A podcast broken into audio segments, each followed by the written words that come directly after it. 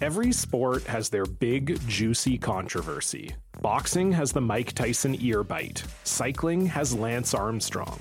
Baseball has its steroid era. Curling has. Broomgate.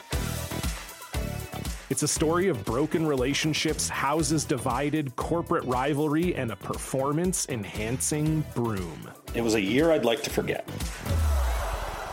Broomgate. Available now.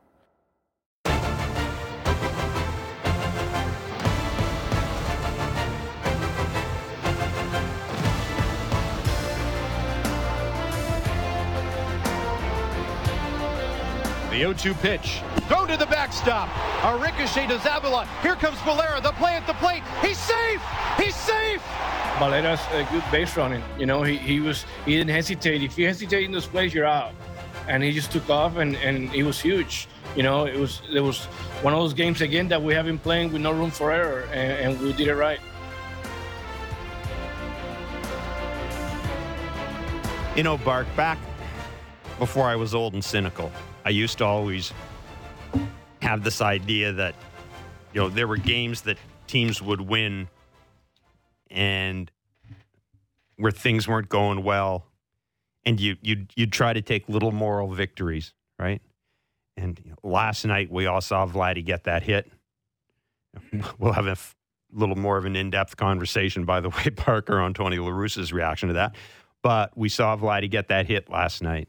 And then we saw the Jays win that game. Breyvic Valera, that slide. You know, again, a team that has is life and death to score runs, coming off a mm. tough series against the Tigers, taking on the White Sox, arguably the best team in the American League. They beat the White Sox in a close game. And and in the old days when I believed in stuff, I would say, boy, that's exactly the type of type of win that spurs a team onto a winning streak and uh, won by the skin of their teeth, the short and curlies, all that stuff, right? They just barely won the game. By God, they had to sack up. They barely won the game. And then they go off in a 10 game winning streak. That's not the case, though, in a game like that, is it? You don't think so? No, I'm just wondering if. Well, they had really good starting pitching. Manoah was, you know, not great, but he, he battled through it. He grinded through it. He did enough. The bullpen was really good. It, it kept him in it long enough to figure out Vladdy swinging a 3 0 pitch. I told you, get, get a good pitch to hit, middle away, look for it, stay through it, keep it in the big part of the field. Breyvic Valera, you know, to the rescue. Here he comes.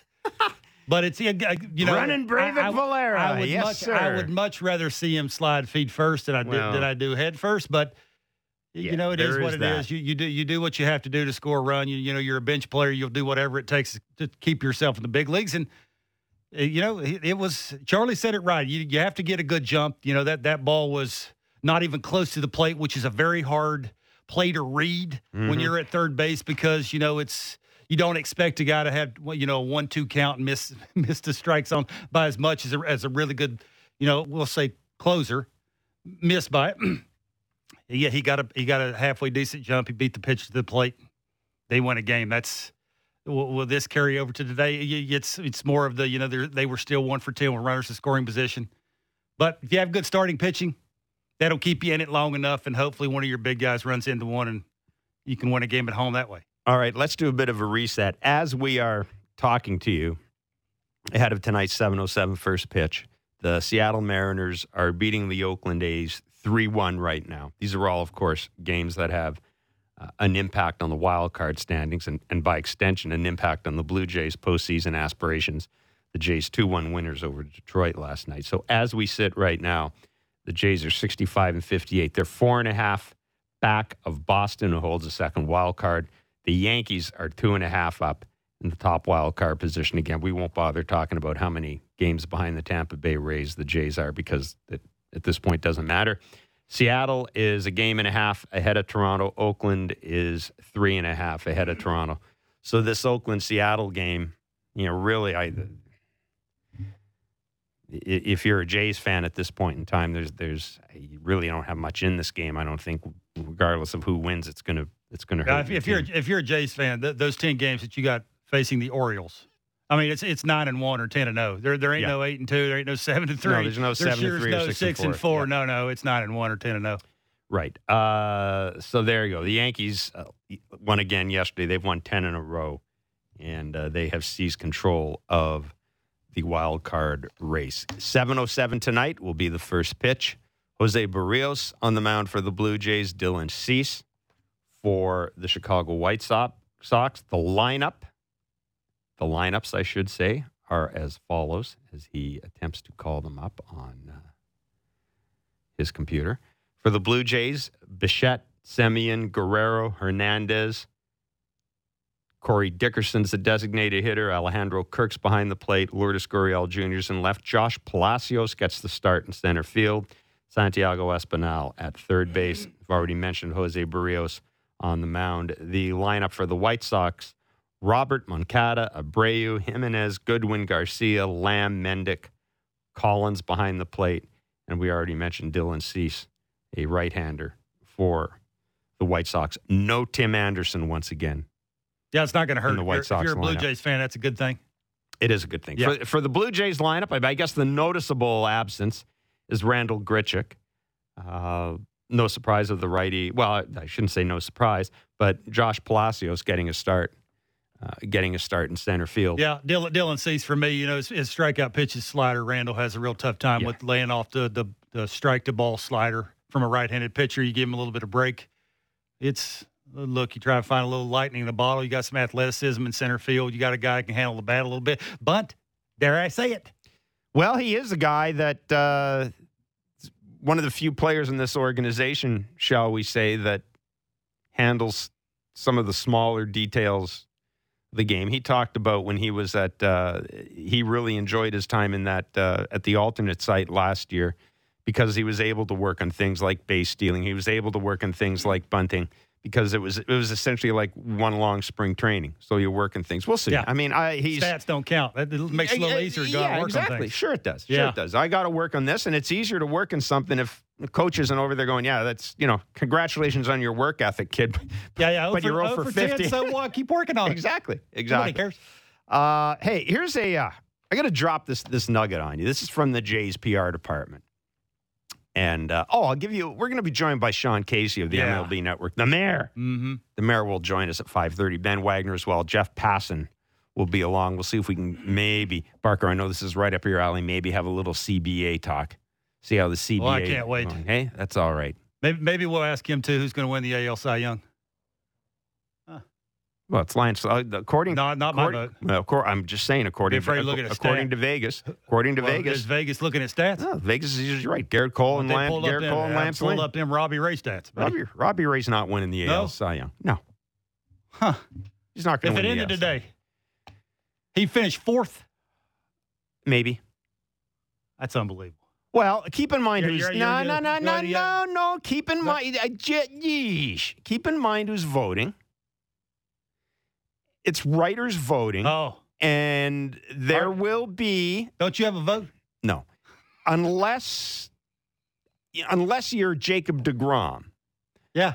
there will be an emphasis on guys who are pitching well for teams that are I contending. get really. Like Yes. you, everybody keeps throwing the Lance Lynn thing out there. I mean, what, Yes, it's the it's the worst division in baseball. doesn't matter. It's it's not It's not the, Lance it's not Lynn. The, All it's Lance not, it's not do Fenway Park. It's not the Lynn do- Yankees. It's Nah. not Yankee Stadium. Anyhow, It- anyhow. It's not the Rays back to back games. Whatever. It's not those. It's stupid. It's, it's August. want. It's, it's August twenty fourth. Ah, it's- the hell knows? Sports talk radio. We can do what It's we August want. twenty. It's August twenty fourth. We can't talk about the Cy Young. This dumb individual award talks right now. It's dumb. There's a whole month.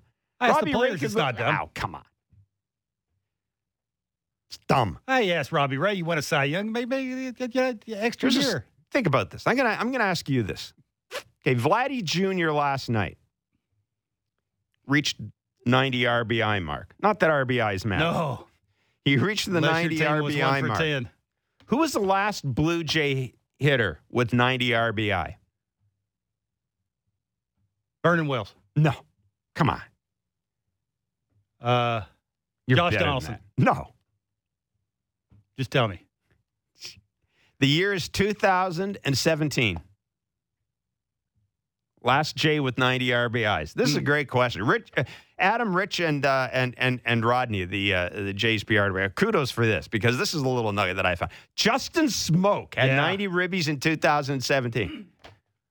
No, I never got that. No, I wouldn't either. No. I, I, I mean, you know, after process of elimination, maybe, but I would have run through the same names Donaldson, uh, just you know, Donaldson, uh, Bautista, all those guys. But yeah, it's uh, Justin Smoak, 2017, 90 RBI season. Hmm. There you go. Uh, Vladdy Jr. with the hit last night. Uh, do you know what? Hey, uh, Dylan, can we play that? Can we play the uh, the stuff we put together of that hit right now? Because then we can just uh, we can deal with Sean. We can deal with Sean, and we get Sean. Um, so you know, just to rewind a little bit. Last night, Lance Lynn sailing along, and uh, the count is three and one in Vladdy. 3-0. I'm sorry, three and zero in Vladdy. And well, they throw Vladdy a pitch that Vladdy can hit. Vladdy hits it. The tying run scores. And this is the fallout. This is there's a little bit of of, of uh, reaction between um, between Tony La Russa and his catcher, and well, just play the clip if you could. The 3 0, swinging a line drive, base hit into center field. The Jets flying around third. He's coming to the plate. Roberts' throw is late. Guerrero races to second, and he slides in without a throw. We are tied in the sixth inning. Tony La Russa is a Hall of Fame manager, and he is steaming in the dugout. And look at him tell Zavala, look over here. You got a base open. You got the best hitter on their team, and you give him a 3-1 fastball. Look at me. I'll tell you what I want done. Sixth inning play with the runner scoring position, and Guerrero came up, right? Yeah, I don't have any comment about how that was handled. So what happened is that is uh, Tony La Russa in his post game, and this is brilliant. It's one of those things where I want to, where by not saying anything, you speak volumes.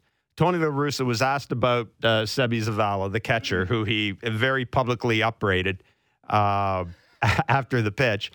And uh, the reporter who asked the question, because everybody's doing this remote, the reporter's question breaks up. And you, you can't understand it, but clearly Tony La Russa, Tony La Russa basically says, "Yeah, I, yeah." I, the the PR guy says, "You know, can you repeat the question?" Tony goes, "No, I, I got it. You're asking about the pitch to Guerrero, the pitch to Guerrero, the run that the the RBI by Guerrero. Yeah, I know what question you're asking. No comment. Huh. What did you think of that? First of all, the pitch.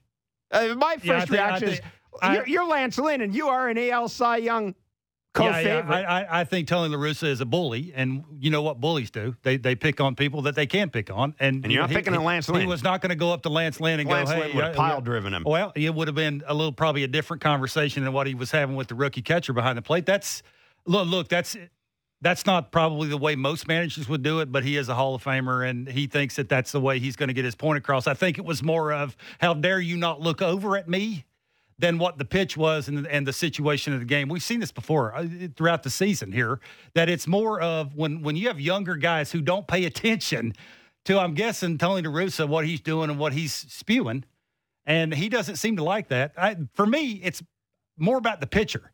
If you're Lance Lynn, you're the one throwing it. You're, you know the situation of the game. You know who's up, who likes to swing. You know what, what the Blue Jays have been going through, the situation of w- with runners on, runners in scoring position, how big of an issue they've had of scoring runs. You knew Vladdy was going to swing at anything close. Me, that, that that doesn't have anything to do with the catcher. That, Yeah. that has everything to do with the, the veteran pitcher on the mound who should, pr- quite frankly, know better than to throw a ball close. If you want to walk a guy, you yell and scream. You say four pitches, just walk him like they did his next at bat.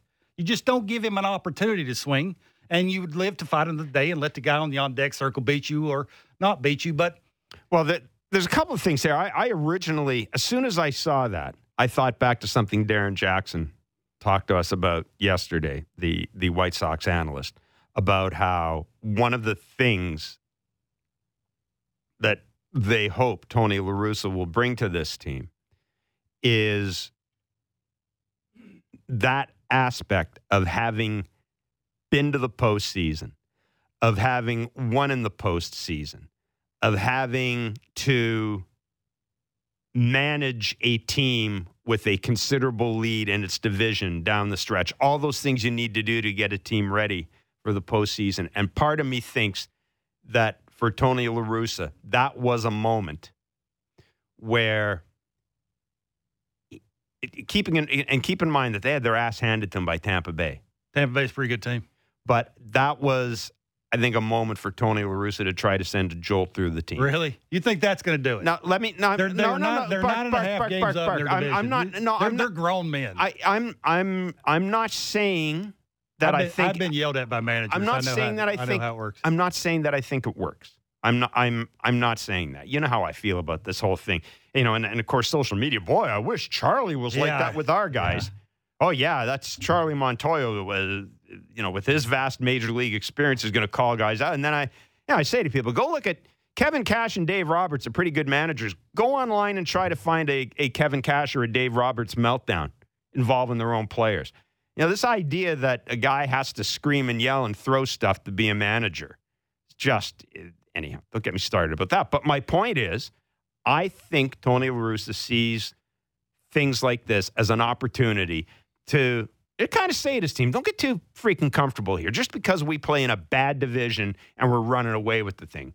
Uh, you know, I don't think Tony wants his team to play 500 ball the do rest really of the way and kind of get or do you think it was more of a rookie catcher didn't look over at him and let him make the call one way or the other? Well, you think I, it was I- I will about ask that? you this. I will ask you this. 'Cause I think it was more about that. Well, why, why, would you do that publicly then? Why, why, why wouldn't you say? That's why, a great. You why, have to ask him. Why wouldn't you go up to the kid afterwards and say, "Hey, and hey, man, in that situation, you got to look at me because you got to remember, Yasmani Grandal's his everyday catcher, and he's rehabbing." So, anyhow, um, it it was I think it's more about the guy standing on the mound. He's the one throwing it. He's the one that that's up for Cy Okay. Young. I want to ask been you there and about this before.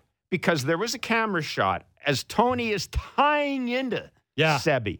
Lance Lynn is there, like just walking right by. out- yeah, what's he gonna do? What's he gonna do? You know, again, it's the Hall of Fame manager tearing a rookie's a new one. What, what, well, what's what's the pitcher gonna do? Who Walk by the- and go, "Hey, d- stop doing that. I was the one threw it. Come on, back off." Why not? Really? You think that's a, maybe that happened closed doors down in the tunnel after the game was over? Maybe because he did. He, Lance Lynn did come out and say, "I was the one threw it. It's a bad pitch. I should have never threw it there." Who was the? Uh, what was the worst you've been scolded publicly by a Rick, manager? Rick, Rick Sweet, well, the minor leagues. Rick, Rick Sweet, I, I, it was like one of those games where I was, I don't know, I was 0 for 15, 0 for 20. It was really super hot in, in ju- like July, August in Louisville. Uh, I, I hit a ground ball to second base. I didn't run the ball out. Well, I, I ran it out, but it was, you know, I did. You ran it out the way I'd run it out. Exactly right. Yeah. You know, look at me. uh, You know, I'm, I'm pouting that kind of thing. And he tore tore me a, just an absolute new one. Now, I've been AAA a long time. Yeah. Like uh, you know, he, it took some nerve for him to do that. Now I'm I'm okay with it. Like I probably deserved it, but he was it was more of I'm doing this because I got a younger team, and if they see me doing it to you, they know I'll do it to them. It was that kind of thing, and you know it was more of that. Okay, I've probably earned the right in AAA for you not to ever do that again. I'll let you do it. What's- and we we were close enough that he could Yeah, do that. I was- I He was gonna say, me. we yeah. were buddies. Like he was my buddy. He wasn't so much my manager, but he flat just tore me a new. And it was from the time I stepped on first. I could hear him when I was running by him, and it, it was it was what it was. He didn't do anything. I laughed it off. I thought it was funny, you know, and and I would have. That that's the point is you, you got to be real careful about who you're doing that to. That's why I say when you saw Lance Lynn walking by, Yeah. I'm, I'm assuming he was thinking that's more funny than it was. Are you kidding? I'm going to have to take up for my my rookie catcher. I think it was more of it was in between of really we doing this. We're nine and a half up. I made a bad pitch. I shouldn't have made it. Okay. I'll I'll, I'll take right. the blame for it after the game. But I just it's more of a really. yeah. Uh, I think that was a little bit more what what it was. I know if I would have been the pitcher, that would have been the way I was looking at it. Like you, you can't pick a better spot to do it. Say, come here with me. And there's tunnels. Walk down the tunnel, then you can do it. Nobody would see or it. you, You, even, answer or you it. even do you know, as he did later. You just kind of put your arm around the guy and say, "Hey." uh, Anyhow, whatever. The- but it was look. It was it was a talking point out of the game. Yeah. And I want and you know I got a guy who's been in a in a in, in a dugout here. Yeah. Hey, when when when managers light up a player, what do guys in the dugout do? Like, will will, uh, guys avoid eye contact with the manager? Will guys decide that now's a real good time to yeah, go and it- answer nature's a- calling, a or, lot or depend, A lot depends on how your team's doing, how that player's doing. You know, if he's struggling, it's probably not a good time to pile on. That kind of thing. Yeah. Right. If you know if you're nine games up in first place in your division, one of the worst divisions in baseball, quite frankly, it's, it's a, li- it's a little that? it's a little tough to be to be tearing a rookie a new one and right out in front of everybody. So it's it, I think it's a mixed bag of the way people would feel. You know, it's not the first time he's done it. I think I, maybe they're used to seeing it. What did you make of our uh, our guy Alec Manoah last night? Now he's five and two. His ERA is three eighteen. Seventy eight strikeouts are the most through a pitcher's thirteen career MLB games in Blue Jays history. Um, his he leads American League rookies in the min- Yeah. minimum of ten starts with a three eighteen ERA. That's uh, third among American League rookies. Uh, it's the second best ERA by a rookie in team history. Juan Guzman at two ninety nine, and and this is the number that really really sticks out to me um, because of the division he pitches in. His, he, opponents are hitting 200 off him. That's second best behind that kid we saw from Cleveland, Triston McKenzie, Yeah. who pitched pretty Really well. good, yeah. Pitched pretty well against this team. Yeah, with all with, with all things considered, right? The, the death in the family, the the extra days rest. Uh, you know, he threw 108 pitches yesterday. That's He about eight. grinded. That yeah, he did. That's Yeah. about 18 pitches an, an inning. That's a lot. You know, for for he's going to throw more than most guys just because he's a big guy. He's Mm-hmm. trying to overpower you, and most overpowering guys are not going to throw 14, 15 pitches an inning. It's going to be around that 16, 17 range. You'd like to see it more to 16 because now that 108 instead of being a six inning would be a seven inning. That kind of thing. So so you're looking a little bit at that. But for me, it was all about the sinker. Like I, yeah, I mentioned to you, you, you asked me yesterday, what would I be Mm-hmm. looking for? I, the slider tend to get him mechanically where he wanted the the finish.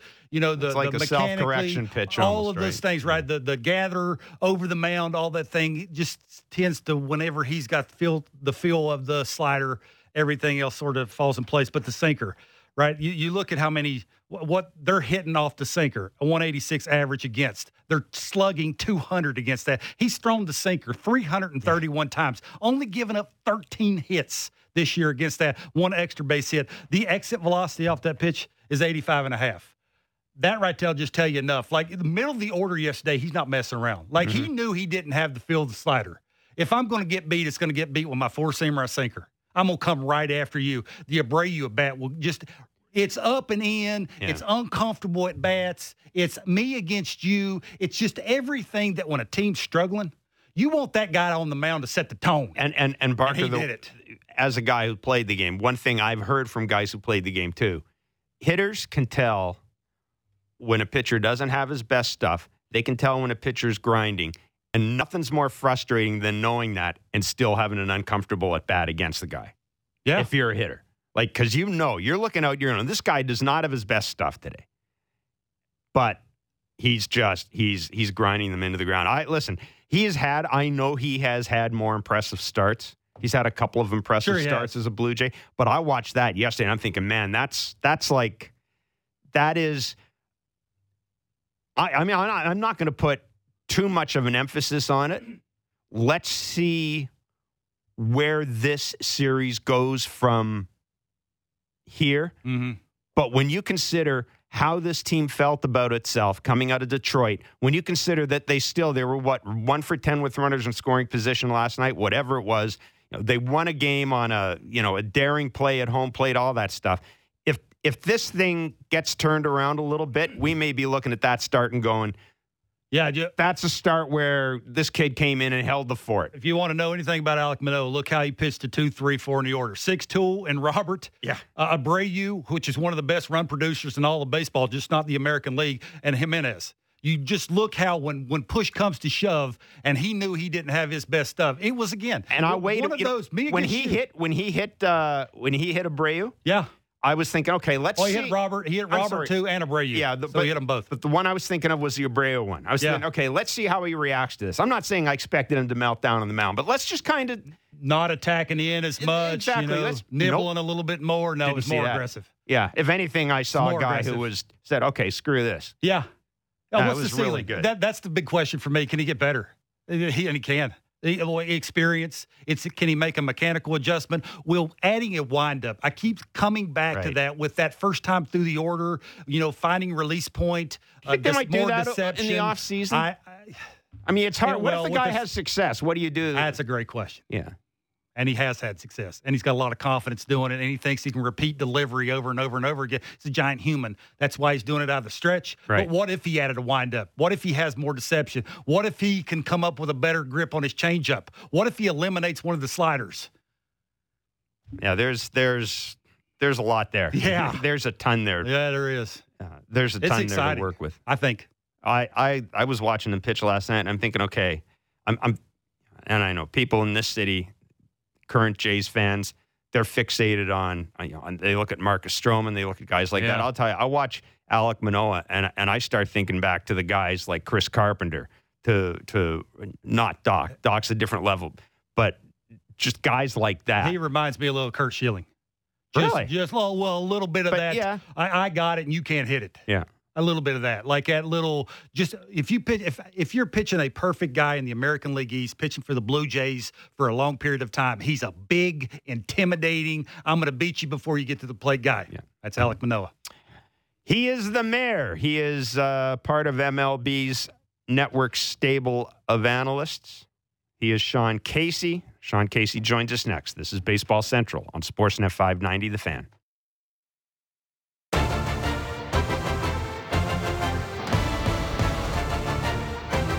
Oh seven is the first pitch tonight.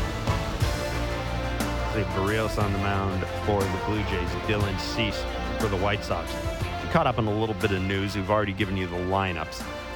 Uh, the Blue Jays Vancouver Canadians affiliate, their single A affiliate, announcing today that they will finish out their season in Hillsboro, Oregon. Probably no great surprise. Uh, there was some thought that perhaps the Canadians would be in Vancouver for the month of September. I think their their schedule goes to the 19th.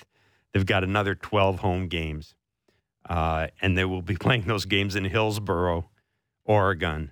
And Hi- Hillsboro will be the visiting team for six of those games. And Hillsboro also has six home games against the Vancouver Canadians at that time as well. So that uh, that news just just a couple of minutes ago from the Vancouver Canadians. And uh, as per Charlie Montoyo, Kevin Barker, in his media availability today, Nate Pearson is scheduled to make one more AAA outing Mm. after, and this is according to Ben Nicholson Smith, after, quote, which an MLB call up is in play. So one more outing for Nate Pearson.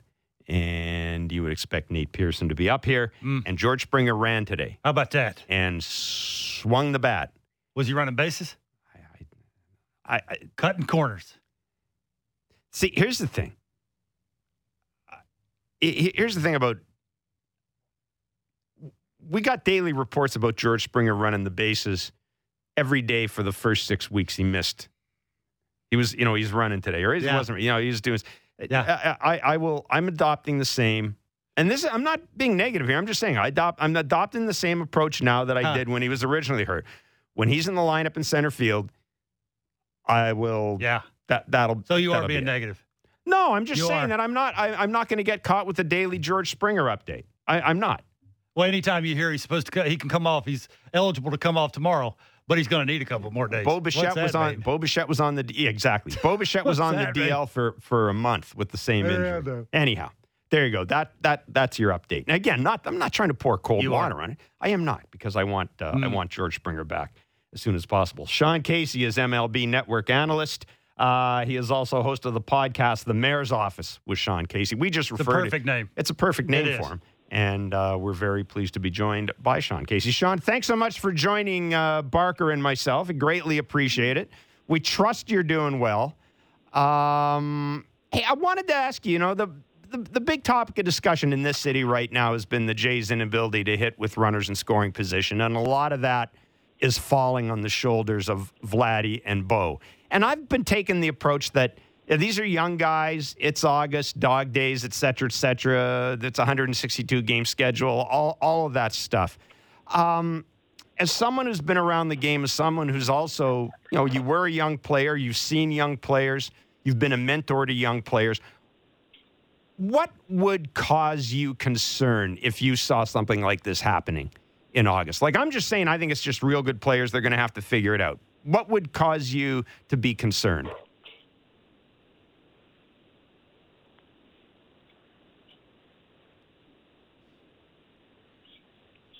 Hello, Sean. There you are.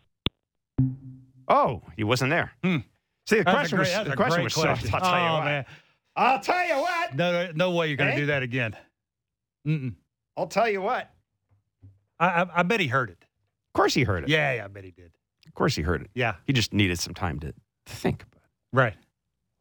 See, we got him. Now we've got him back. Sean, how are you, man? Hey, what's up, fellas? I'm like, I'm like ghosted. I'm like, hey, these guys don't like me or something? I keep hanging up on me. Ah, no, it's okay. It's just uh, you know, it's a we're, we're I mean, we, when we tell when we say that we're opening the border gradually, we mean Yeah. we're opening the border gradually. That Oh, yeah. that that goes for phone calls as well. So. I apologize for that. I'm not going to ask you the whole question again, except I'm just, just going to say Vladdy and Bo, you know, this team's struggling with runners in scoring position. Vladdy and Bo seem to be wearing a lot of it. Um, I've been telling everybody, these are young guys. They'll figure it out. Everybody take a chill pill. Uh, what what would cause you to be concerned you know about, about this situation in other words what would you see that would make you say okay this isn't just exactly young guys trying to figure this out Well, you know what I think what's funny is, you know, and and Bark knows. I mean, you know, it's a long season. You know, I I remember I remember the years like the years I made the All Star game, All Star team. I come out the second half just like total like a bum. I'm like, wow, I turned into a bum. What happened here? You know what I mean? Like I I, I was so legit because you're thinking about getting to the All Star game, making the All Star team. then the second half starts. You're like, wow, we still have like 75 games to go. You know what I mean? So it's such a grind of a year that at times you're not going to perform like you did maybe when in that first half All Star you know section. So I just think like it's a learning experience, and these guys are really just getting their feet wet, and they're just getting. You know, it's it's it's a it's a different ball game to play six months. But these guys are star players, man. They're star players up and down this uh, up and down this whole whole team. And uh, you know, you can't teach experience. The more these guys have to learn to play a six month season and put up big numbers that whole time, it'll help Toronto in the future. I just think you guys are so close to being one of the best teams in baseball, and those guys will be a big part of carrying it. Okay, you just mentioned experience. Now they, they have a real tough time, probably because they're a young team. Dylan Cease is throwing tonight, and they've never faced him before. If you were in the clubhouse because they have issues when they don't face a guy before, you know, yeah, how do you attack him? What would be the message that you because you're a 300 career hitter, you know, you have had success against guys you never faced before. Well, what would be your approach against guys like that? Let's hunt the fastball. I mean, guys got a good Yeah. fastball. You know, Bark. Hey, listen. You know, sometimes that first pitch is the best hit, best pitch to hit. If we haven't seen this guy before, let's ambush him early. Let's let's let's get ready to uh, let's get ready to hit. Get on the fastball and be ready to you know to get this guy out of the game, get him out of the stretch, and put some pressure on him. Okay, I I don't know if you were watching the game last night or the highlights, which I'm sure you did. You see Tony La Russa, you know, tearing his catcher, his young catcher, a new one on the 3-0 pitch that the pitcher was throwing to Vladimir Guerrero Jr. late in the game to give up the big hit and the RBI. A veteran player, you know, been around forever. If you're walking by that and you're seeing a, a manager whose their team is do- having a really good season, you're, you're almost 10 games up in your division. You're pretty good. You're probably going to be in the playoffs. You're going to be, you know, high up, a big seed, probably home field advantage. Uh, do you like that? Is, uh, do you have a problem with that? Is that okay? How do you think the clubhouse is thinking about that? I, I don't know. Like I, I think one thing about La Russa, I, you know, I know having played against him a lot of years, especially when I was in the you know with the Reds and and uh, La Russa was with the Cardinals.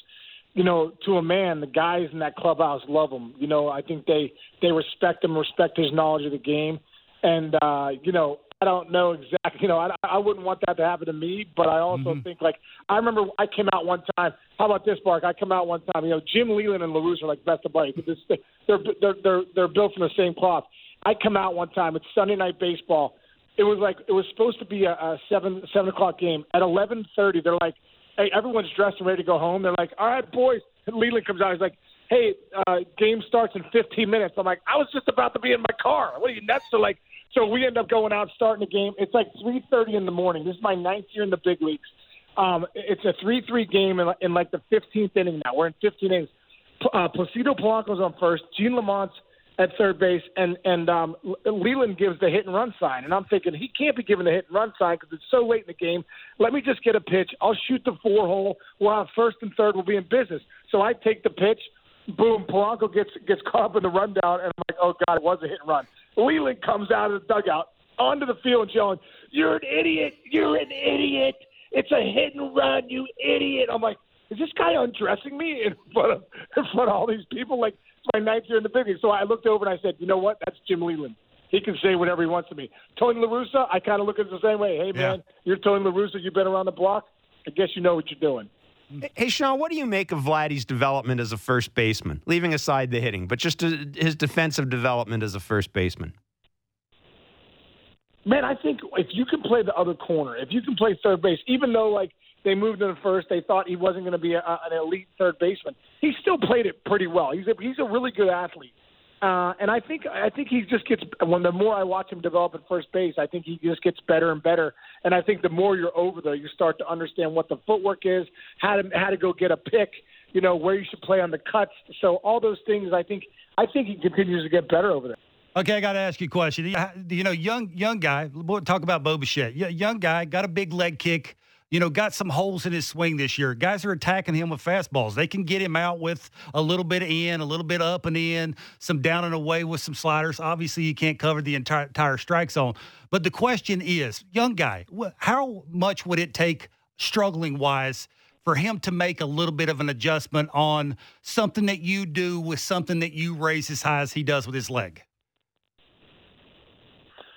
Well, I mean, I think you're always, you know, I think the one thing about baseball is we always say it, it's a game of adjustments. You know, if if, if something's not working for you, maybe, may, and maybe it's not a, you know, maybe he maybe he goes to maybe a two strike approach with on the second strike or something. It could be a until you get hot again. It could be a two week adjustment. It could be a month adjustment. It doesn't have to be an overhaul where like you know Bo Bo Bichette, you know, he's good because he he's not a big dude, but that leg kick allows him to really gather and put everything into the ball, to yeah. drive the ball out of the park all over the place. I just think during during the during a six month season, you're going to go through stretches where you're not maybe dominant and maybe you're just average. And I think those are the ones you just got to keep going until you figure out that timing and figure out how to get how to get it back. So I wouldn't do an, a, a big overhaul like get rid of a leg kick of a guy like Bo Bichette because he needs it. Sean Casey joins us on Baseball Central. Now, Barker's convinced that the White Sox are a fraud. Um, he, he's convinced that if they were in any other division, they wouldn't be in first place. Oh, and uh, I, you know, I've been attempting to set him straight. I've been yeah, attempting. Right I, the bus. Darrin Jackson tried to help me yesterday. It, it, it clearly, it clearly didn't work. So, yeah. Sean, I, I'm hoping you can convince Barker that that the White Sox are good enough to win the American League this year. I mean, when you have a guy like Lance Lynn about to win the Cy Young, Rodon is in the conversation too. Giolito, Dylan Cease, and then you you know, and then you just got Kimbrel, you got Hendriks in the back end of the pen, you got Roberts back, Eloy Jimenez back with Abreu and all those firepower. Tim Anderson, Barker, you got to get a hold of yourself. Yeah, yeah. I don't know what you're doing, but freaking, you need to clean it up. Okay, let's be let's be, let's be serious. Let's be serious now. If they were going to Yankee Stadium and had to play a couple of games in Yankee this Stadium to, even, to win, yeah, it's all answer. about winning, winning the American League. Right now, today, you picking the White Sox? I think they have a good enough team. Yes, oh. are ah. you kidding me? The White Sox are legit. They match up. They match up with anyone in baseball. Okay, I Thank you. You Thank saw you, you saw Tim Anderson hit one into the freaking Tim Anderson hit one into the corn to win it. they were up seven four in that game at the end. I mean, if you're hitting balls into corn, yeah, there's just I mean that's almost mythical stuff, man. If that if you're doing that, I mean, you're good. It's it's your year. Uh, it's your year. Hey, Sean, listen, man. Thanks for doing this. Year, exactly. Yeah, you're, how dare you talk common sense on this show? Yeah. I'm just glad. I'm, I'm just. To, I'm, I'm, trying to knock some common sense in. into. Yeah, I know. Well, I know it's it's it's two to nothing for me right now. So appreciate it. Thanks, the, Sean. You're the best. You're the best, man. Be well. All right, all right, fellas. Take care. Thanks. Take care. That's Sean Casey of the MLB Network host of the Mayor's Office podcast. He is the mayor. He is Sean nobody, Casey. There ain't nobody on this side of the table is saying that the White Sox are not a good team. I'm just saying you're saying they're the best team in the American League. They're better than that's, better that's, than the Yankees. That's strong. Okay, well let's okay. Well, no, stop. Bullpen. Who's whose bullpen are you taking? Zach Britton's in the IL with an elbow injury. Or, or whose bullpen are you taking? White Sox or Yankees? Uh, are, are, they playing home? Uh, where, where's yeah, the game at? It, it, matters. Matter. Well, they're going to play. Matter. Here's the thing, Bart. Here's matter. the thing. They're going to play a couple of games at Yankee Stadium, and they're going to play a couple of games in Chicago. Okay, uh, seven games, seven games, whatever, five, seven game series. Who are you picking? If, if we're getting the Craig Kimbrel we've been seeing as a White Sox, I'll take the Yankees. You're, you're huh? starting rotation. Uh, that's a different story. Yeah, the, the rotation for the White Sox is really good, but but the the AL Central will give you yeah, a ton that, of confidence that, that, when you're pitching. It doesn't matter. Oh, we're sure talking. We're talking Yank. We're no. Sure, it does. No, no, no, No. I mean, We're I- talking Yankees, White Sox. Sorry for me saying that Dylan Cease going to Yankee Stadium would have to prove How do you know Dylan Cease is going to be? well, I mean, he would have he would have to play some kind of factor in it. Something. Be the fifth starter, Uh, no, fourth starter. He's pitching. You could have a bullpen game there. Line All up, right. line Lineup. up right now. Lineup right now. Yankees. Uh, offensively, White Sox. Defensively, and this is something Buck and Dan both talked about last night, and it's something that I think might be their undoing. They are not, and I was surprised when I looked at the numbers. The White Sox are not a good. It's not that they're not a good defensive team; they are capable of being a boneheaded, not consistently making at the times. routine plays. What you're saying? Yeah, and Yeah, especially when the guy, especially when Tim Anderson isn't in the line. Yeah, yeah. T- Tim Anderson might be the X factor. Abreu, you know, when he's red hot using the entire field. See, I, I Look, think they got they got a good team, but everybody's yelling and screaming that they're best team in the American League. They, they got to prove it. Like they got to go to the Astros, they got to go to Yankee Stadium, they got to you know win some four to three games and, and play a sound offensive, defensive bullpen game, winning on the road. They're a really good home game. They're Oh. A really that. good home team. Look at that, They're not by a the way. good road team. Look at that, by the way. I'm telling people, look at it. You're on the radio. I know. Who would have ever thought that that Mm. would work? Um, I'm talking about. Uh, we're watching George Springer run on uh, Picking them up and setting them down. on on uh, a live. Uh, that's not a live feed. It's a feed from the Rogers Center. So we saw George Springer doing his running drills. Apparently, he was doing zigzag running drills as well. He look at that. He looks happy, man. He's talking to Luis Rivera. He's talking to Jose Mistral there. Yeah, yeah. He's there. He's all good. Can you to go. DH? He's Good to go. What? Can you DH jog to first? Jog around the base. I can do that, coach. Anyhow, there you go. So that is uh, proof positive that he is indeed doing some running. Hey, 590, 590 is a text line. Uh, you, if you got something to say about this team, weigh in. Uh, maybe you can tell Barker that, uh, you know, how wrong he is at the White Sox. Are not the are not, Are the, best team in the American League. American League. Yes. I'll ask you guys. Are- 590, Are, are they better than the Rays? They just 590, played the Rays. 590. How'd that go? 590, 590. How'd that Who, who, who, who, who, who, who is the best team in the American League? The Rays. 590, 590. No, no, no. You guys, give us your name, give us your location. Tell us who's the best team in the American League. And we got to talk a little Robbie Ray at some point. Maybe we'll do that tomorrow. We'll ask people if uh, it's walk off Wednesday tomorrow. We'll ask people if Robbie Ray has a legit shot at the AL Cy Young Award. Maybe we'll do something like that. 590, 590 is the text line. Any questions you got for Barker? Any comments? Anything at all? Feel free to weigh in. Jeff Passan joins us at 6 o'clock. We'll be back to get you set for it. It's Baseball Central on Sportsnet 590, The Fan.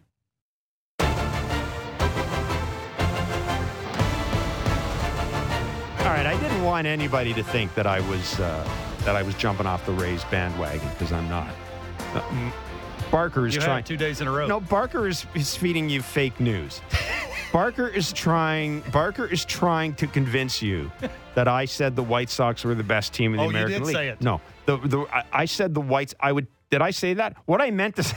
You said it I said I'd and take, today. I'd, I'd take the White Sox over the Yankees. Easy. I don't even think it's close. I, I don't even think it's a Oh, close series. man. I think the Rays are still the best team in the American League. But I asked folks, 590, 590 is a text line, and you have weighed in. Name and location, please, as well. And I said, all right, all right. Who do you think is the best team in the American League? A lot of people, a lot of people have said Rays. Joe from the Upper Beaches, I agree with Barker. The White Sox need to prove it in the playoffs. The mm-hmm. best team in the American League is Tampa Bay, but the Yankees may be the best team by the end of the There you go. Season. That, Joe, is uh, Now, now remember too, go this year when you have to go to the Yankees. That is home field advantage. There are fa- fans in the in the stands. That's a big deal. Going to Yankee Stadium, I tried it. I played right field. yeah, but it's not I played right field in Yankee Stadium. But, yeah, but, but Bark, it, It's a big deal. It means something. It's an X factor. I'm, that's what I'm saying. Go, have the White Sox have to prove it. Go, go to Yankee Stadium and beat them. Go to the Astros and beat them. Go to Tampa Bay and beat them. It's bigger home field advantage. The Yankees at Yankee Stadium because their fans are Tampa and St. Pete because There's nobody there. it's yeah, it's like being in a mausoleum. I would say regular season, it's probably the Rays. In the playoffs, Yankee Stadium all the way. 590 590 is the text line. We've got some really good questions on the text line uh, for Mr. Barker, which is what we like to see. So keep them coming. We will get to them in the next hour. Ben Wagner joins us. First pitch is at 7.07 from the Rogers Center. The roof is open. It will be Jose Berrios on the mound for the Blue Jays, Dylan Cease for the White Sox. Jeff Passan joins us next. This is Baseball Central, pregame edition on Sportsnet 590, The Fan.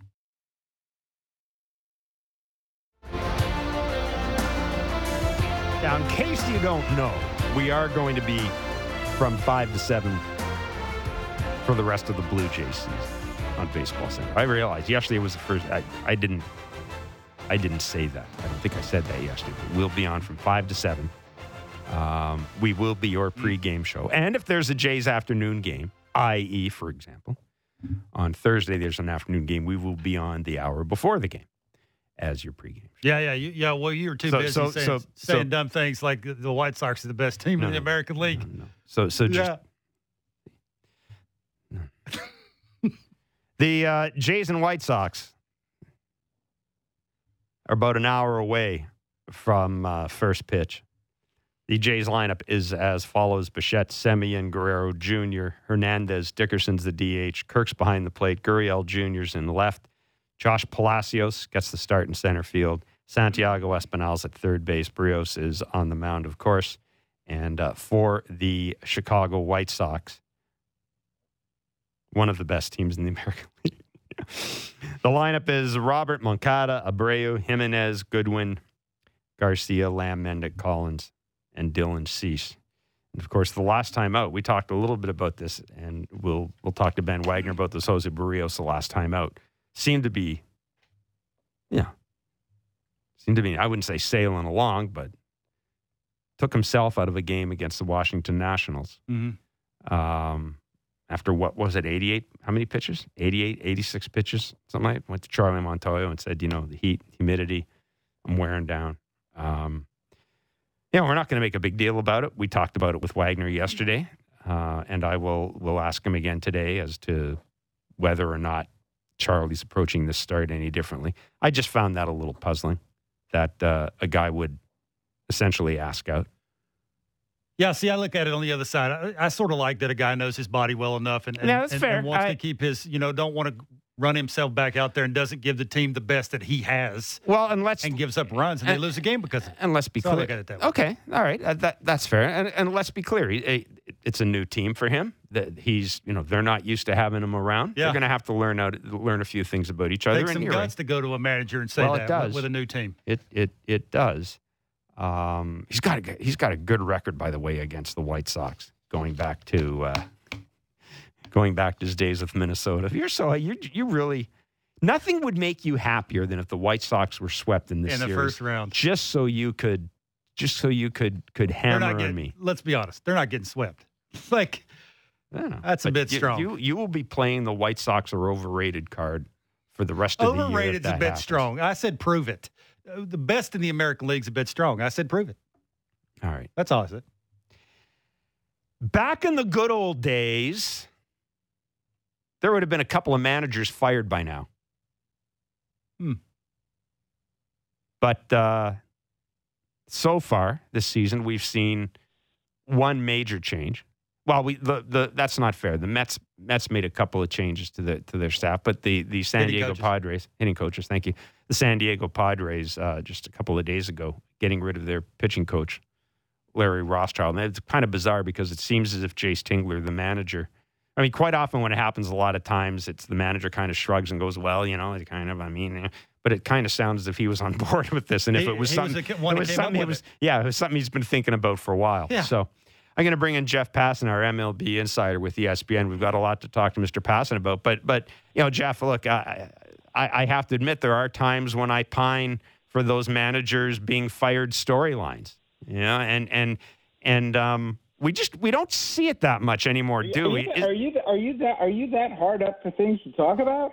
no, but I every now and then I I'm not I like a little managerial intrigue. Yes, I admit I do. I, I do. I like a little managerial intrigue. I mean, I covered. I, I I think I've covered like four managers that were fired in season, five managers that were fired in season. Uh, all kidding aside, is this is this part of the analytics thing that just that so much is so much is collaborative right now that essentially it almost weighs against managers getting blamed for a lack of production? When when a manager is fired, is that not an indictment on the front office, Jeff? Well, I think I, about it. Think, I, I mean, think about think about it this way. Think about how much of what a manager does, and and it's a great point you bring up. Think about how much of uh, that a manager does actually does comes and emanates from the front office. It's a lot. right. Like, I don't know that there's a manager in baseball right now who absolutely unilaterally makes out his lineup. And, Yeah, I- and it, correct. Yeah. I, I mean, I just I think it I think it illustrates uh, not not necessarily the the neutering of the manager because during the game the manager is still the one who's making the decisions and inside the clubhouse the manager is still the one who's uh, massaging personalities and and trying to figure that out. Like I think being a manager is really hard these days actually because you almost don't get to make those types of decisions by yourself and you have to do the bidding and be on the same page as your front office or it's just not going to work. It, it almost seems as if you're saying you almost have to manage up a little bit, don't you? Uh, it's not a little bit. I think managing up is every bit as important as managing down for a modern manager. Uh, the Padres lost. And, Eight, that, and, and maybe, and- and maybe, by the way, that's not how it should be. But Right. I, I, I also think with the reservoir of information right now that a good manager, and I use that word not as a wearing a uniform, managing a baseball team manager. I use that as like a manager of people. A good manager recognizes his or her weaknesses and relies upon other people uh, to help him or her get past those or understand those. And so, to me, uh, a manager who doesn't embrace all of the information out there is a relic at this point. okay, Padres lost eight out of the last ten. They fired their pitching coach. Can they turn this around? I mean, I suppose it's not like the Cincinnati Reds are world beaters by any means, but the Padres, you know, the they uh, they're a frustrating team, and and they're a frustrating team. I think that has an analog in the American League. And who is that American League analog right now, guys? I think it might be our team. Uh, it is your team, and it's your team for a number of reasons. Um, they're both very top heavy. Like you look at the teams like, uh, I suppose the Dodgers are both top and bottom heavy, so they're a bad example. But you look at teams like the Giants and the Rays, and they have good players. They have some guys who you would say, uh, yeah, that guy's a, a star or or pretty close to it. Um, but but more than that, they're they're 16 through 26 are really good. Like they are representative players and guys out of whom those organizations get the most that they can. Uh, the Padres and uh, the Blue Jays are both very top-heavy teams, and that lack of depth, I think, is as much to blame for the problems that each of those teams is having as anything.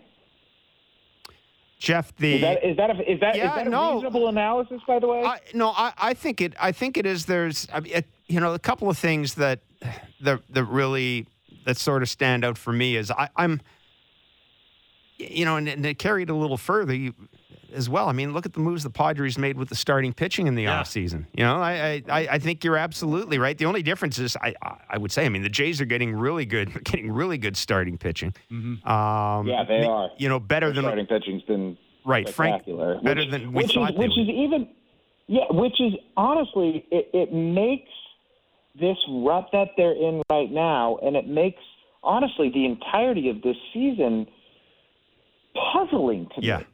I look at the lineup that they have, and I look at the starting pitching that they've gotten. They have a guy who, whether you want to say wins above replacement for pitchers is good, and I happen to think both wins above replacement with Baseball Reference and Fangraphs for pitchers kind of suck. Mm-hmm. But if you're at the top of the wins above replacement leaderboard on either of those guys, you're having a good year. Right. Robbie Ray is the most valuable pitcher in the American League by Baseball Reference for this year. Alec Manoah, since he has come up, has been absolutely phenomenal. And you can go on and on, guys, about the team, about the players on this team, especially the starting pitchers, who have done a good job this year. Is is Hyun-Jin Ryu as good as he can be? No. Does he still have a three five ERA through twenty four starts? Yes. Uh, has Steven Matz been way better than expected this year? Yes. Mm-hmm. Has Ross Stripling been solid? Yes. Is Jose Berrios really good? Yes. Yeah. I mean, we can keep going. They have, like, when Stripling's healthy, guys, they have six legitimately good starting pitchers. And to have that and still be as mediocre as they've been this year, despite their run differential, like, it, as frustrated as Padres fans are right now, I'm not sure that there is a more understandably frustrated group of fans – than those of the Toronto Blue Jays right now. No, listen, I, I think you're right. And, you know, the other thing here, too, is yes, George Springer's been hurt, but Vladdy and Bo have been healthy for, for, for, yeah. for, for, most of the year. So, um, for all of the year, for, yeah. for that matter. And, and, yeah, and, and Semien's been like Semien leads all of baseball in yeah. wins above replacement, by the way. Teoscar and, and Teoscar's been phenomenal. And Randal Grichuk's going to hit 30 home runs, it looks like. And, uh, we can like we can go on and on about what the Jays have. Yeah. What they have is pretty darn good. And and it's it's just amazing to me. Even if you tell me I'm going to put together a lineup like that and a starting staff like that, you could give me the worst bullpen in baseball, and I still think they would be better than they've actually been right now. Yeah, the thing that That's, I that, like that part just gets me. Yeah, and what, what also gets me, and you know, especially with this series, is we know that the Jays took a real run at Liam Hendriks. We know that Liam Hendriks visited the yeah. training facility. There were all, the, talks with him. Got a you know, there there was a lot there, and and that's that's one thing that. Again, I know you can't necessarily exercise hindsight all the time, but I just yeah. asked myself if this team was able to get Liam Hendriks yeah. signed, how different would things be? Uh, I have. I, I, I will say this, Jeff. I have a hard time being willing to spend fifty-five million dollars on a closer for three years. I kind of get why they punted on that one. Yeah, like but... I know what you're saying. I know what you're saying. Going for the cheap option with Kirby Yates yeah. is not the right thing to do. But but this is this is hindsight that we're looking at right yep, now. That's fair. And you know, I I just I I get trying to sign de- sign guys for deals that make good value sense. Um, I, I also think that with the glaring, and I mean glaring weakness that is this bullpen, uh, this offseason, if they don't make that a priority, then they are wide open for criticism. I mean, you, like let let's just look at this right here. What one run games? What would you think the Jays are this season? It's actually not as bad as I thought uh, one run games. I'm, I was just looking at extra inning. I don't know what they are off the top of my head. They're, I will. They're, not. They're not. They're nine and fourteen in one run games. Right, nine and fourteen. That's, that's not. Yeah, Two and nine in extra innings. That's hard. Yeah, I mean that's yeah. Like, twenty six losses out of the bullpen. That right there sums it up for me. Twenty six losses. You know like you they, cut that in half. Yeah. I mean, they're close to. They're pushing for first place in the American League East. Like they're they're they're pushing for home field advantage at that point. Yeah, yeah. How do you think Ross will grade Charlie Montoyo after the season's over? Hmm. That's you know I I think that is a good question and a fair question. Um, the, the, we have to remember the transition that the Jays made from okay we're building something to okay we kind of want to really win now. I, I don't know that anyone anticipated they were a playoff team last year or, or that they were, you know, competitive last year. I think this year was probably the first year. So I, I think that there's, there, like, if Mark Shapiro and Ross Atkins are being honest with themselves, uh, they, they need to look at the lack of bullpen and and say what Charlie Montoyo's done this year has been informed by that. Mm. Um, I uh, are are they going to be as self-critical uh, as they need to be, and are they going to give him the the pieces and parts? And I I hope so. But but if you're asking, is Charlie Montoyo going to get fired for for this season? I I don't I don't anticipate that. Uh, Jeff, uh, one of the you know one of the questions we're going to we're going to be looking at here in the next month or so, regardless of how this season turns out, is at some point we're led to believe the Jays spoke to Bo Bichette last year uh, about some sort of long term contract. I don't know. I don't know how far it got. Bo said in spring training there were some talks and just kind of moved on and sort of made it very clear that you know he wasn't interested in talking about it. But they've got Teoscar Hernandez. They've they've got I think at some point think about re-signing Robbie Ray. Um, I mentioned Bo. I mentioned Vladdy. There's going to have to be a decision made on Marcus Semien, and and I think you know where I'm going with this. What what are the what is the status right now of CBA talks? And and I hate talking about the CBA in August, but what are you the, do not? You love that. Yeah, Come you're on. right. I love Hmm. that. It's true. It's never too early to You start do. getting the old 1994 Expos stuff ready, dusted off.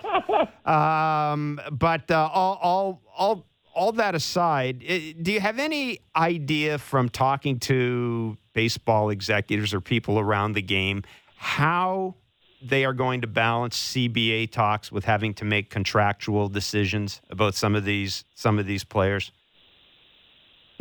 I mean, the, the basic agreement expires on December 1st. And um, I anticipate there will be a smattering of moves in November.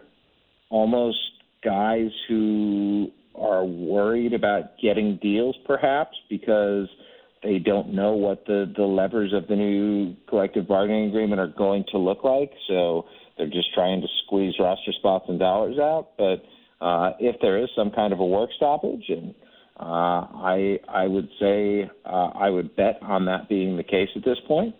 Uh, there there could be. Um, I, I'm not going to call it a transaction freeze necessarily, like a formal one, but I mean, how many guys are going to go signing in that point? Like, I just don't. I don't see there being a bustling market. Um, and, and by the way, I talk about a, a work stoppage. I, I still don't think any of them are dumb enough to lose games. Right. But then again, I didn't think any of them were dumb enough to have a 60 game season last year instead of a 90 game season like they could have.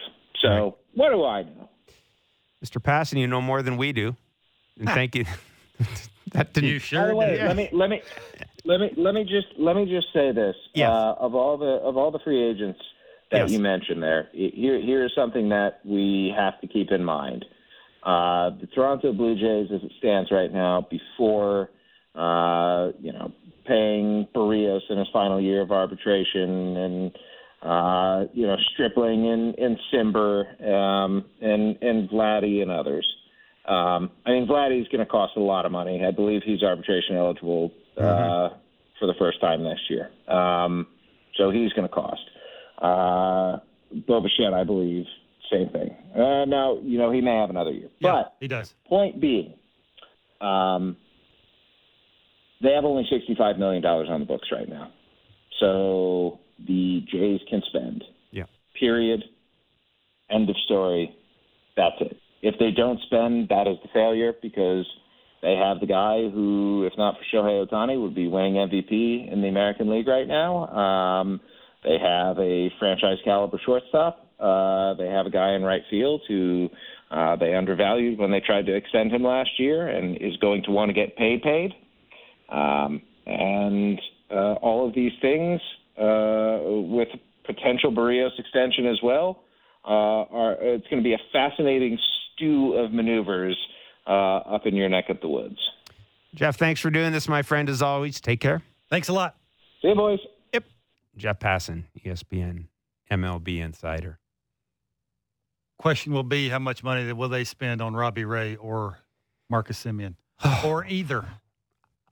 I, I mean, I, I, you know, you heard Jeff talk about uh, there was an attempt to extend Teoscar Hernandez last off season. Obviously, the sides didn't weren't able to come to uh, come to conclusion. I think it was I think it was Teoscar he mentioned. hmm I I hate to say this, but um, because I've been saying I need to see how Robbie Ray finishes. I don't know if I want to go to four years for Robbie Ray. I don't know. I don't know what I want to do with Marcus Semien in terms of length. Certainly, I offer Marcus Semien. I you know I, I extend him a qualifying offer. I mean that that that this that's got to be the biggest no brainer qualifying offer of Yeah. all time. I I honestly see part of the problem with making these decisions is we don't know we don't know what was left on the table at the trade deadline. We don't know what discussions the Jays had with teams that weren't able to come to fruition, but might. And I'm Yeah. not. I'm you know Jose Ramirez. We've talked about that, mm-hmm. but I- I'm I'm just using that as an example. We don't we don't know that. So Ross and Mark do. You know, one of the things that happens is a tra- at a trade deadline is when you step back from it, you do have a better idea of how teams value their players. So perhaps you can revisit things in the offseason. So we don't know Yeah. sort of how close they came to making these other moves. I, I know this. I would I would have a discussion with with with Huh. with both of them. But um Hy- hypothetical, they go out and trade for Jose Ramirez. For me, they have to sign Marcus Semien. Well, if you trade for Jose Ramirez, you're all in then. You, you, you can't have Cavan Biggio playing second base with Jose Ramirez, Bo Bichette, Vladimir Guerrero Jr., the rotation that you're going to have, whether it's Robbie Ray or not. Like you're Yeah, all yeah. in at that point. Then you have to, second basemen who hit 30 in the American League East don't grow but I've also I've also got to I also have to as much as this ownership group spends money now and as much as this front office has spent money I also have to be aware Kevin that at some point I'm going to have to back up the truck back up the Brinks truck for Vladdy and Bo I, at some point yeah, but that's not, that's No, three or let four years finish. down the road. no, not. No, it's not. At- no, it's not. Vladdy's going to make a ton of money next year. Like at, at some point soon, you are going to be paying $25 million for the two of them combined. At least. I, I don't. Can you go? Ha- can you go half in?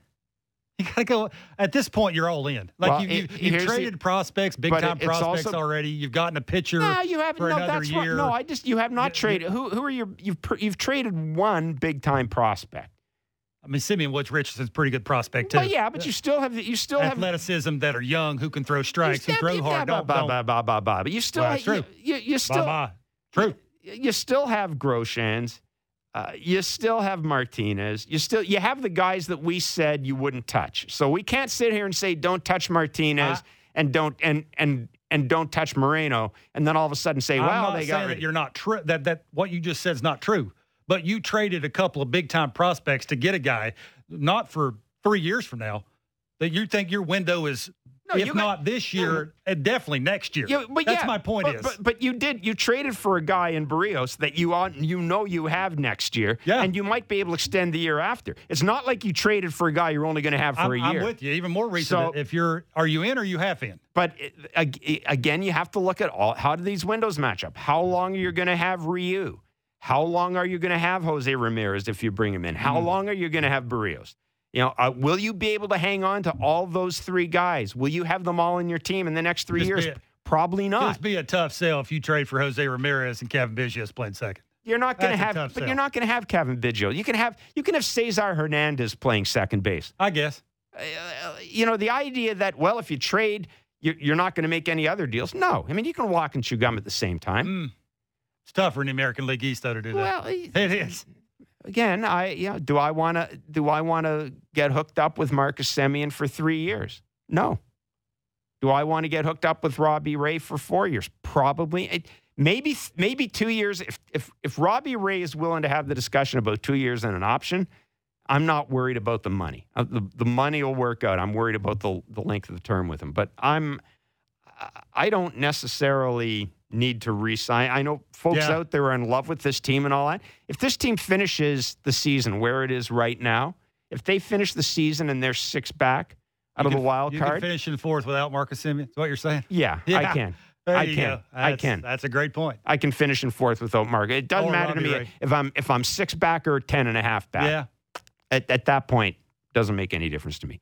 Uh, 590 590 is a text line. We'll go back to the text line. We'll also go to the Rogers Center where Ben Wagner awaits the Jays and the White Sox, game two of their four game series, 707 first pitch. This is Baseball Central, right up the first pitch on Sportsnet 590, the fan.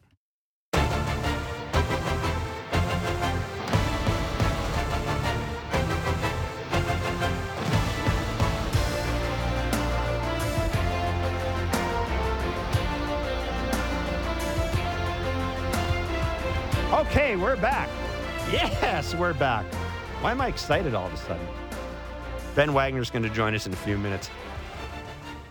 I'm just watching Arash and Shi on the uh, feed from the ballpark. It's it's great. You get the yawn. Shi just did the yawn.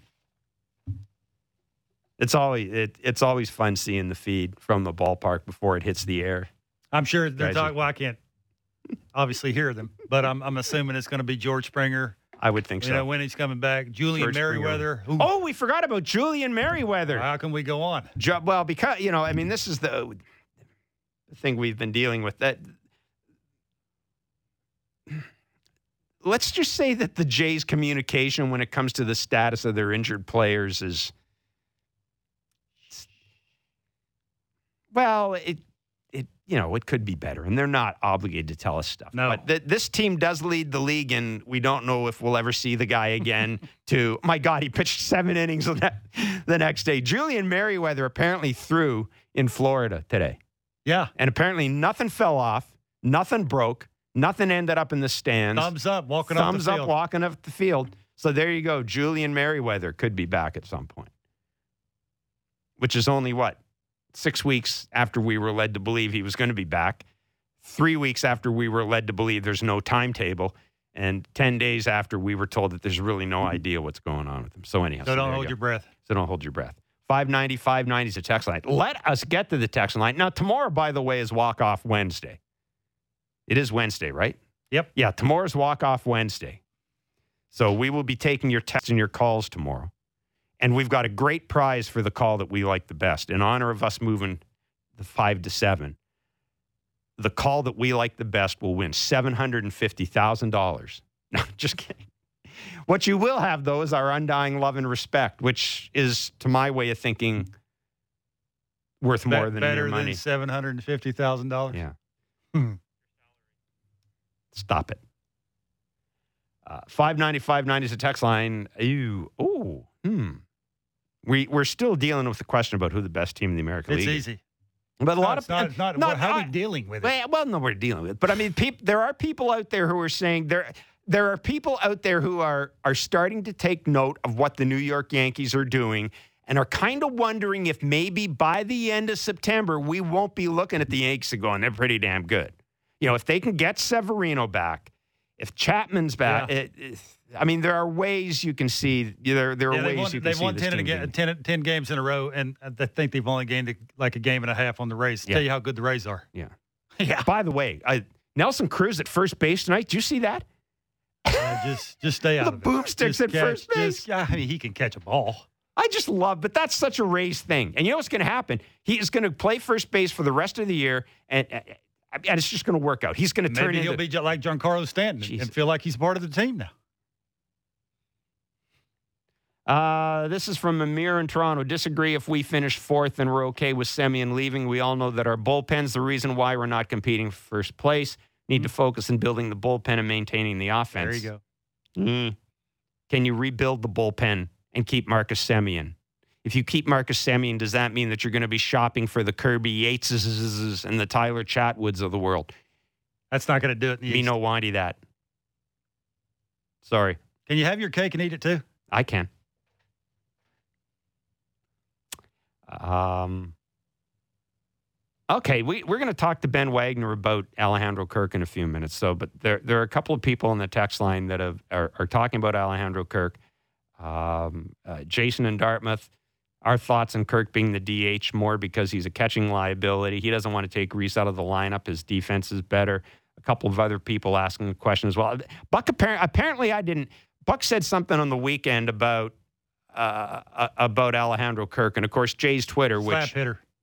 That's what he said. did he say? Well, I think that's what he said. Yeah, but you know Jay's Twitter, which of course has been looking for something to be happy about since Munenori Kawasaki was here. There you go. You know they're they're rallying to the side of Alejandro Kirk, and you know while I w- you can't call, call him a. Sl- I, I think the point is Alejandro Kirk's big skills, big skill, we're led to believe is he has elite bat the ball skills. Yeah. That that and that's now how how however that's going to turn out. You know he's got. I, I believe i believe all his home runs this year were hitting Dunedin. I'd have to look that up. I am intrigued. I am intrigued with him, what, what it would look like. Say he dropped 25, 30 pounds, got in better shape, make his bat a little quicker. If he changed a little thing mechanically with his lower half, that wide thing, he rarely gets off his backside. That's Mm-hmm. why you see a lot of heel swings.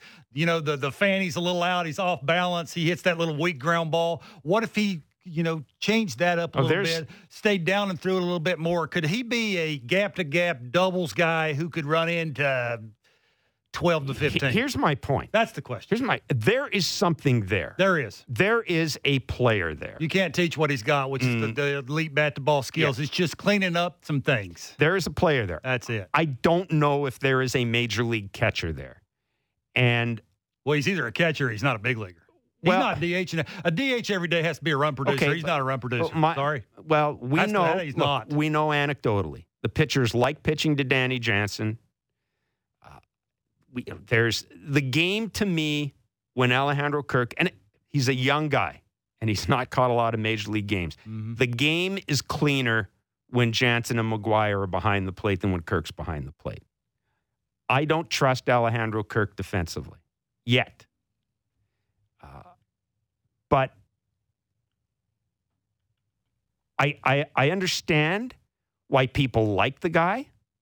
You know, there's the sense of the underdog to him. You know, he's a the non-athletic type of looking guy. Uh, a lot of People, what if too with him. What what what if he lost weight? What what if Yeah. he changed some things? but I I guess my question is, it could Alejandro Kirk be an everyday or a number two catcher on a playoff? Maybe team? the Danny Jansen thing with fans says that ship sailed. Maybe Reese McGuire is a Yeah. backup catcher, not an everyday guy. Uh, we are going to take a break and come back. We'll address that situation with Ben Wagner, the radio voice of the Jays. It is Baseball Central on Sportsnet 590, The Fan.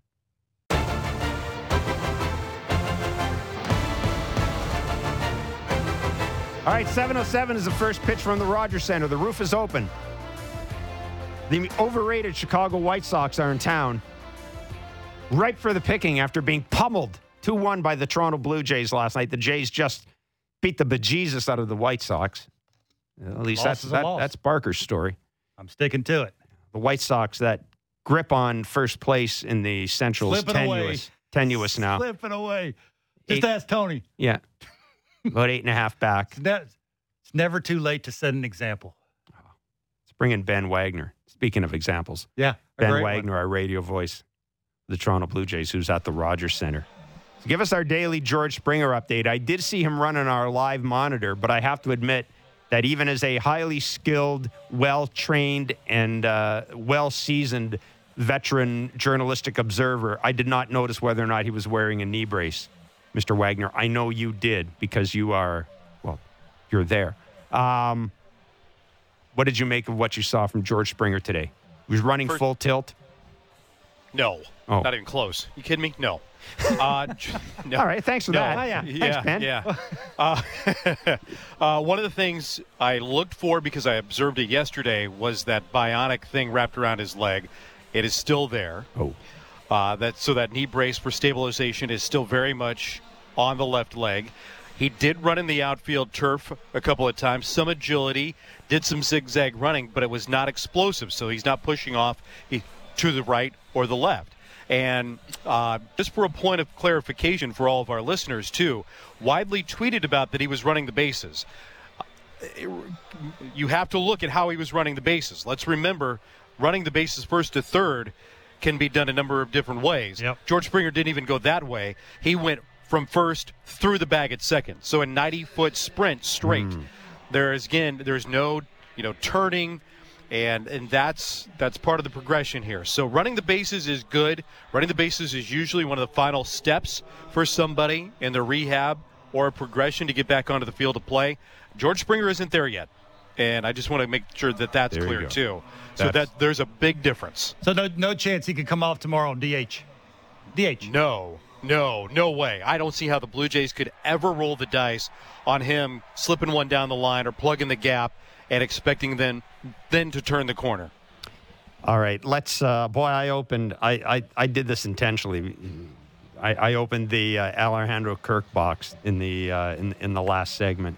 I unwrapped it and opened it, and of course, you know, we talked about Buck's, Buck Martinez's comments that, that got that set Twitter aflame as the Alejandro Kirkians uh, rose rose with their pitchforks uh, in defense of their uh, of their of their favorite player. Look, he is behind. He's behind the plate tonight what I'm not going to ask you what Alejandro Kirk is. This, but this is going to be an intriguing storyline the rest of the year. And quite frankly, I mean, I hate to say this, but I think for Ale, for Alejandro Kirk, maybe the best thing that could happen would be for this team to fall out of it and him to be and and for them to let him be the catcher every day and see what they have. I I, I don't think that's going to happen.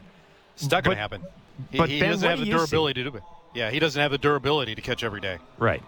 Uh, I mean, that's that's for me where it starts. And talking with people around the organization and the coaches, obviously there's some durability issues there. Uh, a lot of the a lot of the rhythm of the game, honestly, is left up in the air too.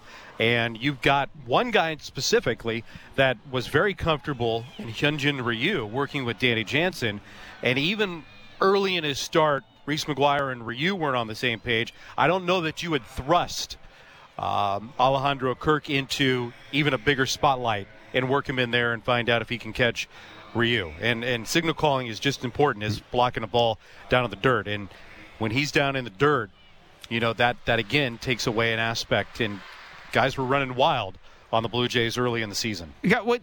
If he isn't an everyday catcher, what is he for this team? What can he be for this team? I mean, DHs aren't just valuable anymore in the way that lineups are constructed. You have to be able to play multiple positions and do things. Uh, I think he can improve catching wise. The weight issue is going to be an issue. It's going to be a talking point, just like it was in recent years with Vladimir Guerrero Jr. Can they get him a better body? Is he going to hold up behind the plate a little bit better? Is he going to be more agile behind the plate? That will make major strides if it doesn't affect his hitting.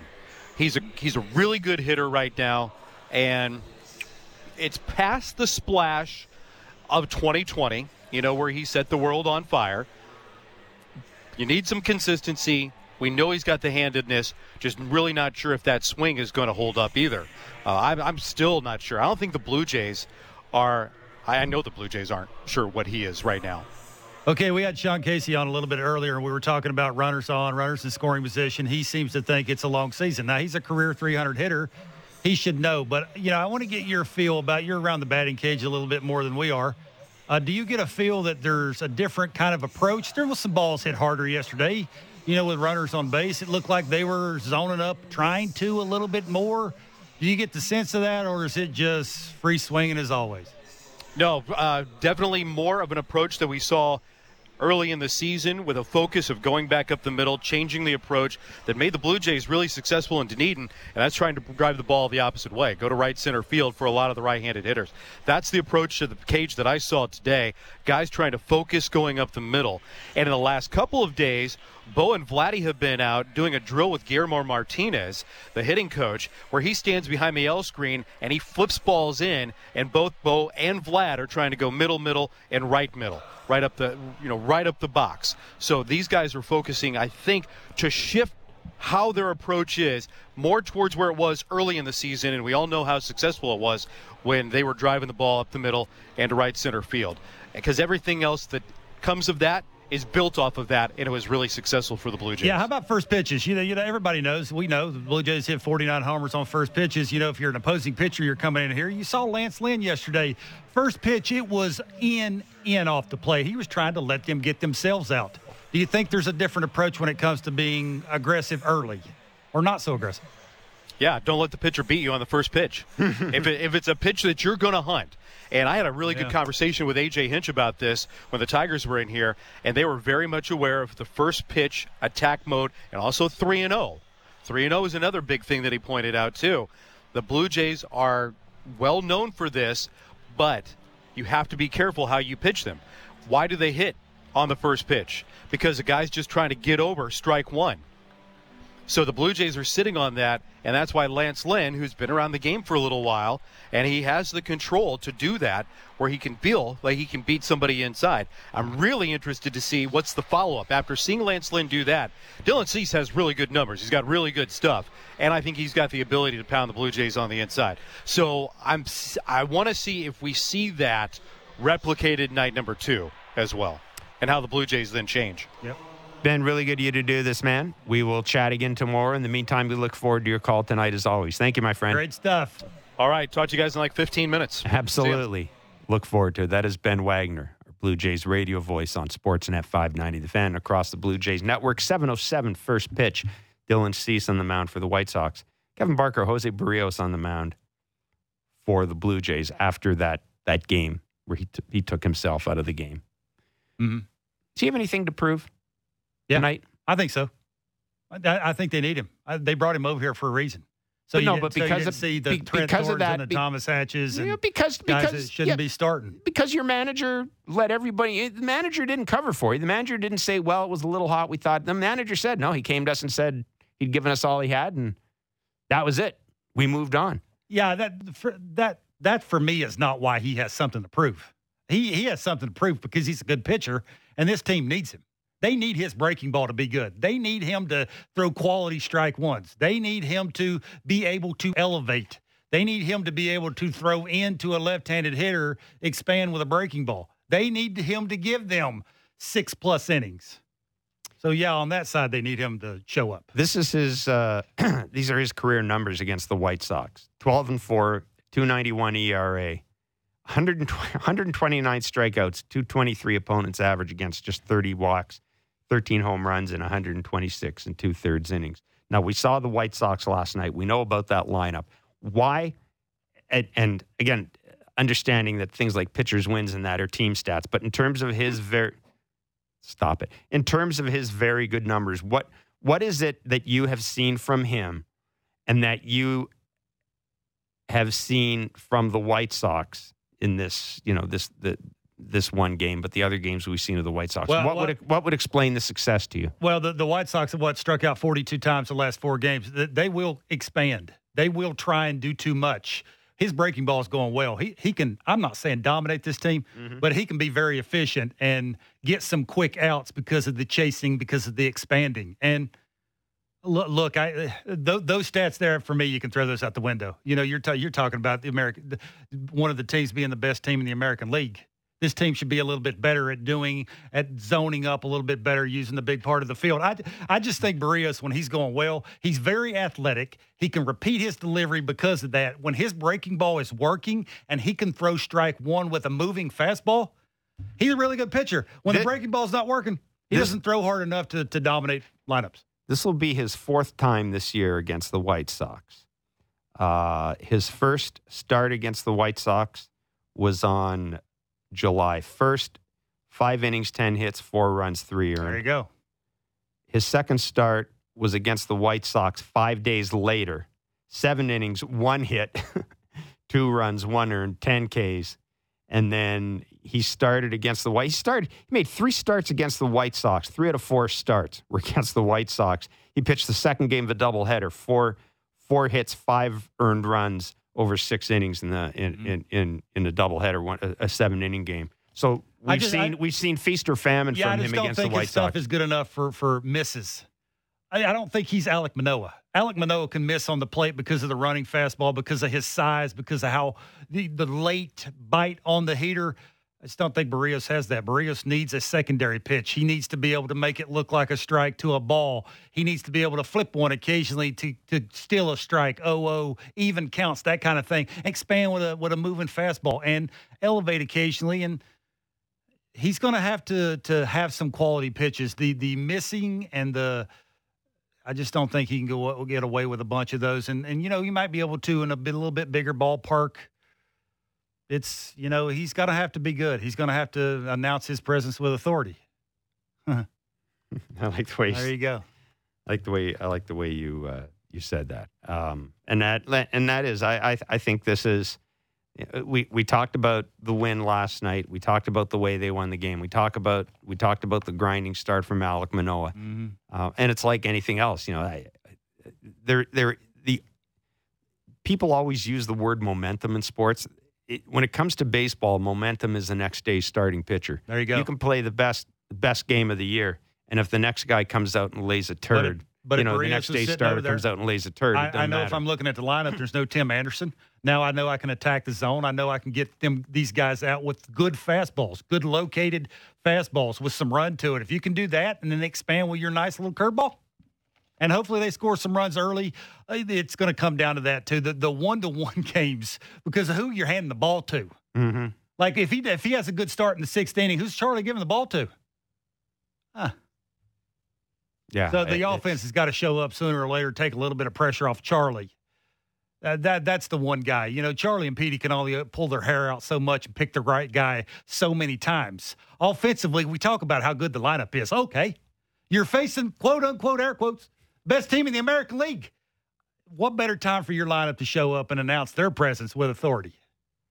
Help out a little. Have better at bats stay up the big part of the field. But to do that, you have to get a good pitch. I've been saying this to you. You know, you can talk about all the timing and the balance and the and the big finish, which which creates you know loft on the baseball and carry to the ball. It for me gets down to why did I not uh, have ten years to big leagues because I didn't get a good pitch to hit all the time. Good teams, good lineups do that more than than bad teams or bad lineups. Well, let's see it. That that's for me is the, that's the difference. You got 39 games in front of you the uh, the job that Lance Lynn did yesterday uh, against against the Jays until until Vladdy got his until Vladdy got his hit. Um, watching him pitch, watching Alec Manoah pitch, is there? Yeah, I, I think Buck made the point, uh, sort of trying to find a comp for Alec Manoah. What uh, uh, some somebody Alec Manoah may want to model himself after. You know, people have talked mm. about CC Sabathia. I, again, I know lefty, righty, the whole thing. But could a guy like Alec Manoah learn something from watching a guy like Lance Lynn last night? Yeah, that he can get people out with, with one pitch. If you grip it different ways, make mm-hmm. it move one side or the other, stay out of the middle of the strike zone. Because they're sure, similar. Sure, sure, he could. I mean, I was watching. Uh, you know, the, the beauty of guys like Lance Lynn is you watch them and, and you just you do get the sense that there's that they are in some ways. It's not that everybody should be able to do what they do, but the simplicity of their approach. It seems to me that that should be a prototype for a lot of young pitchers because it really is a way to have a long career too. I got it? two pitches, but I got five pitches because I can grip two yeah. different pitches two different ways and make it move all different places and and change the eyes of what the hitter wants to do. Oh, and if Alek Manoah can do that, he's again. Yeah. You know, you're starting to think about too. What if he adds and subtracts? What what if he comes up right. with that devastating, moving, sinking changeup that's 84 miles an hour? That's the thing is what's what's the sky here? Like it's you, you're you can mold something in. Are you surprised? What he has, you can't teach. Are you surprised at, at Are you surprised at what he's showing us so far? We just got a minute left. Are you surprised well, by what well, where Alek Manoah is right now? Everybody should be. You had no idea. I had no idea. Petey had no idea. Charlie Montoyo had no idea. And then he comes in here and does what he's doing build off that, and then you had confidence and stuff. And look, maybe make it a little easier with what he's doing to not sign Robbie Ray back. It's certainly uh, and then you have to consider. Bro. Throw that money into your pen. 707 is the first pitch. It will be Jose Berrios for the Toronto Blue Jays. It will be Dylan Cease for the Chicago White Sox. The Jays looking to build on a hard fought 2 1 win over the Chicago White Sox last night. Ben Wagner has the call live from the Rogers Center. The roof is opening. If you're at the game, have a great time. Socially distance, etc., etc., etc. Stay safe. We'll be back tomorrow.